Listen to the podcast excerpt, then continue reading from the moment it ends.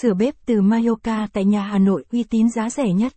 Sử dụng dịch vụ sửa bếp từ Mayoka đáng tin cậy sẽ giúp bạn yên tâm khi bếp được hoạt động bình thường trở lại.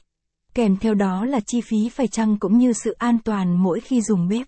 Lựa chọn đơn vị sửa điện lạnh Thịnh An bạn không chỉ yên tâm về chất lượng mà còn ở cách phục vụ chu đáo và nhiều lợi ích khác.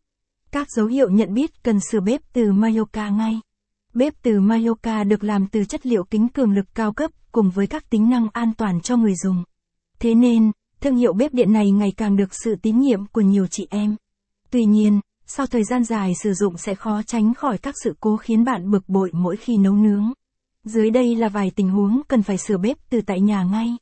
Capson ít bằng, attachment gạch dưới 995, Align bằng, Align Center, viết bằng, 800. Các dấu hiệu nhận biết cần sửa bếp từ Mayoka tại nhà, Capson, bếp từ báo lỗi FC là biểu.